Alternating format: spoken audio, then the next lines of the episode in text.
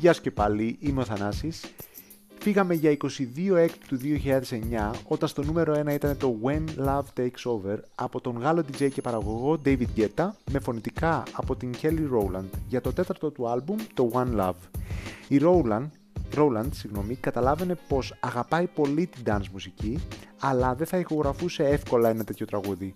Μέχρι που άκουσε τον Γκέτα σε ένα από τα DJ shows του στη Νότια Γαλλία το 2008.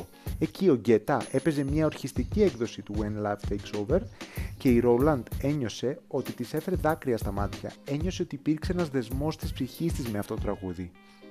Έτσι ζήτησε από τον Γκέτα το δικαίωμα να γράψει στίχους πήγε στο Λονδίνο και με το συγγραφικό ντουέτο των Nervo έγραψαν τους στίχους και ηχογράφησαν το τελικό τραγούδι. Η δισκογραφική παρά τον ενθουσιασμό της Roland για το τραγούδι αυτό δεν το ήθελε καθόλου. Έτσι μπήκε στο ράφι.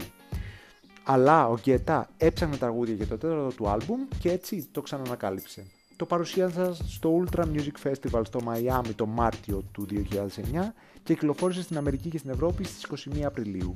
Στη Βρετανία το κυκλοφόρησαν νωρίτερα από ό,τι σκόφευαν, γιατί αρχικά ακούγεται, ακουγόταν πολύ εκεί πέρα ένα cover του τραγουδιού από έναν άλλο καλλιτέχνη. Η Βερόνικα Φεράρο, που μίξερε το τραγούδι, εστίασε στο να έχουν τα φωνητικά έναν μαγικό τόνο που θα έδινε έμπνευση. Οι στίχοι μιλάνε για την εφορία που νιώθεις όταν ερωτεύεσαι πολύ κάποιον. Οι κριτικοί μίλησαν για τα δυναμικά και αισθησιακά φωνητικά της Roland που έκανε το τραγούδι πολύ πιο αξιομνημόνευτο και ήταν, ξεχώριζε για το άλμπουμ του Γκέτα και βοήθησαν την ίδια να καθερωθεί ως σόλο καλλιτέχνης. Κάποιοι έβλεπαν και ομοιότητες με το Clocks των Coldplay. Ήταν υποψήφιο τώρα για Best Dance Recording στα 52 Grammys και έχασε από το Poker Face της Lady Gaga, ενώ το 2013 το Billboard το, το ονόμασε ως νούμερο 1 dance συνεργασία όλων των εποχών. Τώρα, στα charts της γενέτειρας του Γκέτα της Γαλλίας έφτασε μέχρι το νούμερο 2, ενώ αντίστοιχα στο Billboard Hot 100 έφτασε μέχρι το νούμερο 76. Αλλά στα dance chart του Billboard έφτασε κορυφή. Και είναι από τις υψηλότερες θέσεις του Γκέτα σε αυτά τα charts. Τώρα, στη Βρετανία το τραγούδι μπήκε αμέσως στο νούμερο 7 και την επόμενη εβδομάδα έπιασε κορυφή.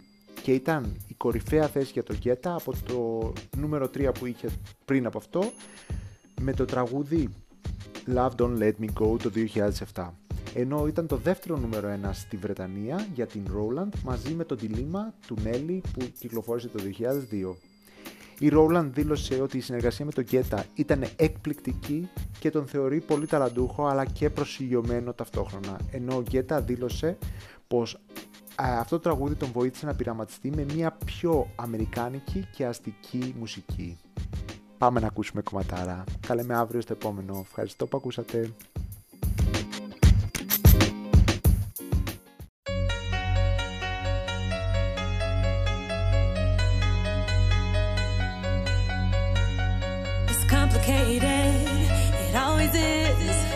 And now